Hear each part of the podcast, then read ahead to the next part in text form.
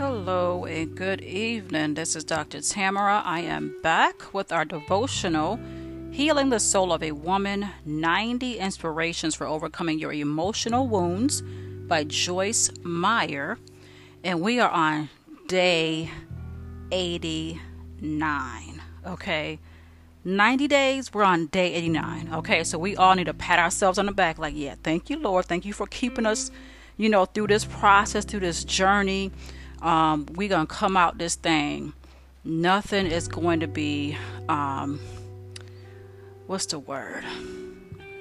Nothing is going to be left on us that we took with us going in this thing if that if that makes sense okay so the issues that we came into this devotional with they are no more okay we are past those things. We are past the hurt, we're past the pain. We are going into our healing process. We went through our healing process, okay? We coming out this thing healed.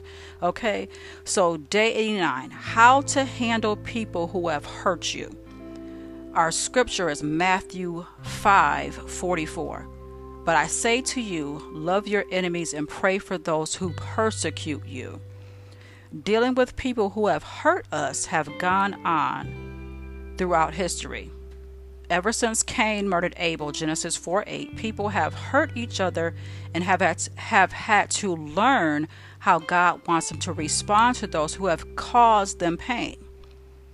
Our natural instinct is to want to take revenge and hurt them for hurting us, but that is not God's will. He forgives us and expects us to forgive others. It isn't always easy, but if we are willing to obey God, he will give us the grace to do it. When we forgive, we are actually doing ourselves a favor by letting go of thoughts and attitudes that will poison our soul with bitterness and cause us to be miserable and have no peace. Even Jesus found that not everyone is trustworthy. His own disciple Judas betrayed him, and his disciple, and eh, eh, wait, let me start over. Even Jesus found that not everyone is trustworthy. His own disciple Judas betrayed him, and his disciple and close friend Peter denied him. Okay, I don't know why it looked different to me. He also endured other forms of rejection and pain. He was not a stranger to suffering, yet in Luke 6 27 through 28, he said, But I say to you who hear, love your enemies do good to those who hate you, bless those who curse you, pray for those who abuse you. When Peter asked him how often he needed to forgive those who had wronged him, thinking seven times would be enough, Jesus answered, I do not say to you seven times, but 77 times. Matthew 18 22, meaning as many times as people need to be forgiven. The Apostle Paul, who had also experienced difficulties in his life, wrote about the importance of bearing with one another, and if one has a com- complaint against another, forgiving each other as the Lord has forgiven you. So you must also forgive. Colossians 3:13. An important thing to remember is that no one deserves to be treated badly by another person.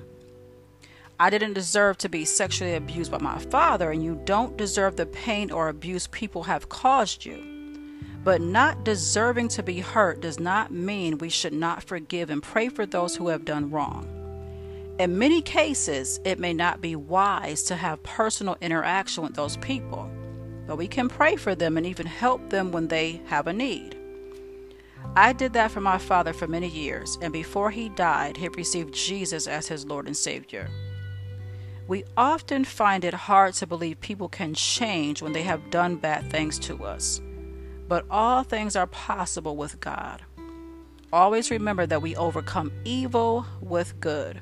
Romans 12 21. Declare this I choose to forgive and pray for those who have hurt me and to overcome the evil done to me by doing good to others. Okay?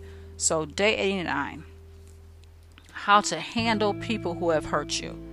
Our scripture was Matthew 5 44. Our declaration again was I choose to forgive and pray for those who have hurt me and to overcome the evil done to me by doing good to others. Okay, so this is Dr. Tamara. You can find me on Instagram, Sing on Mama Purpose. You can go to my website, Kingdom Gals, Ministries.com. You can check out my previous blogs at TamaraMcCarthyEnterprises.com.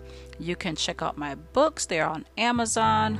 Go to the search bar, type in my name, Tamara McCarthy, and all my books will come up. So, until next time, be blessed.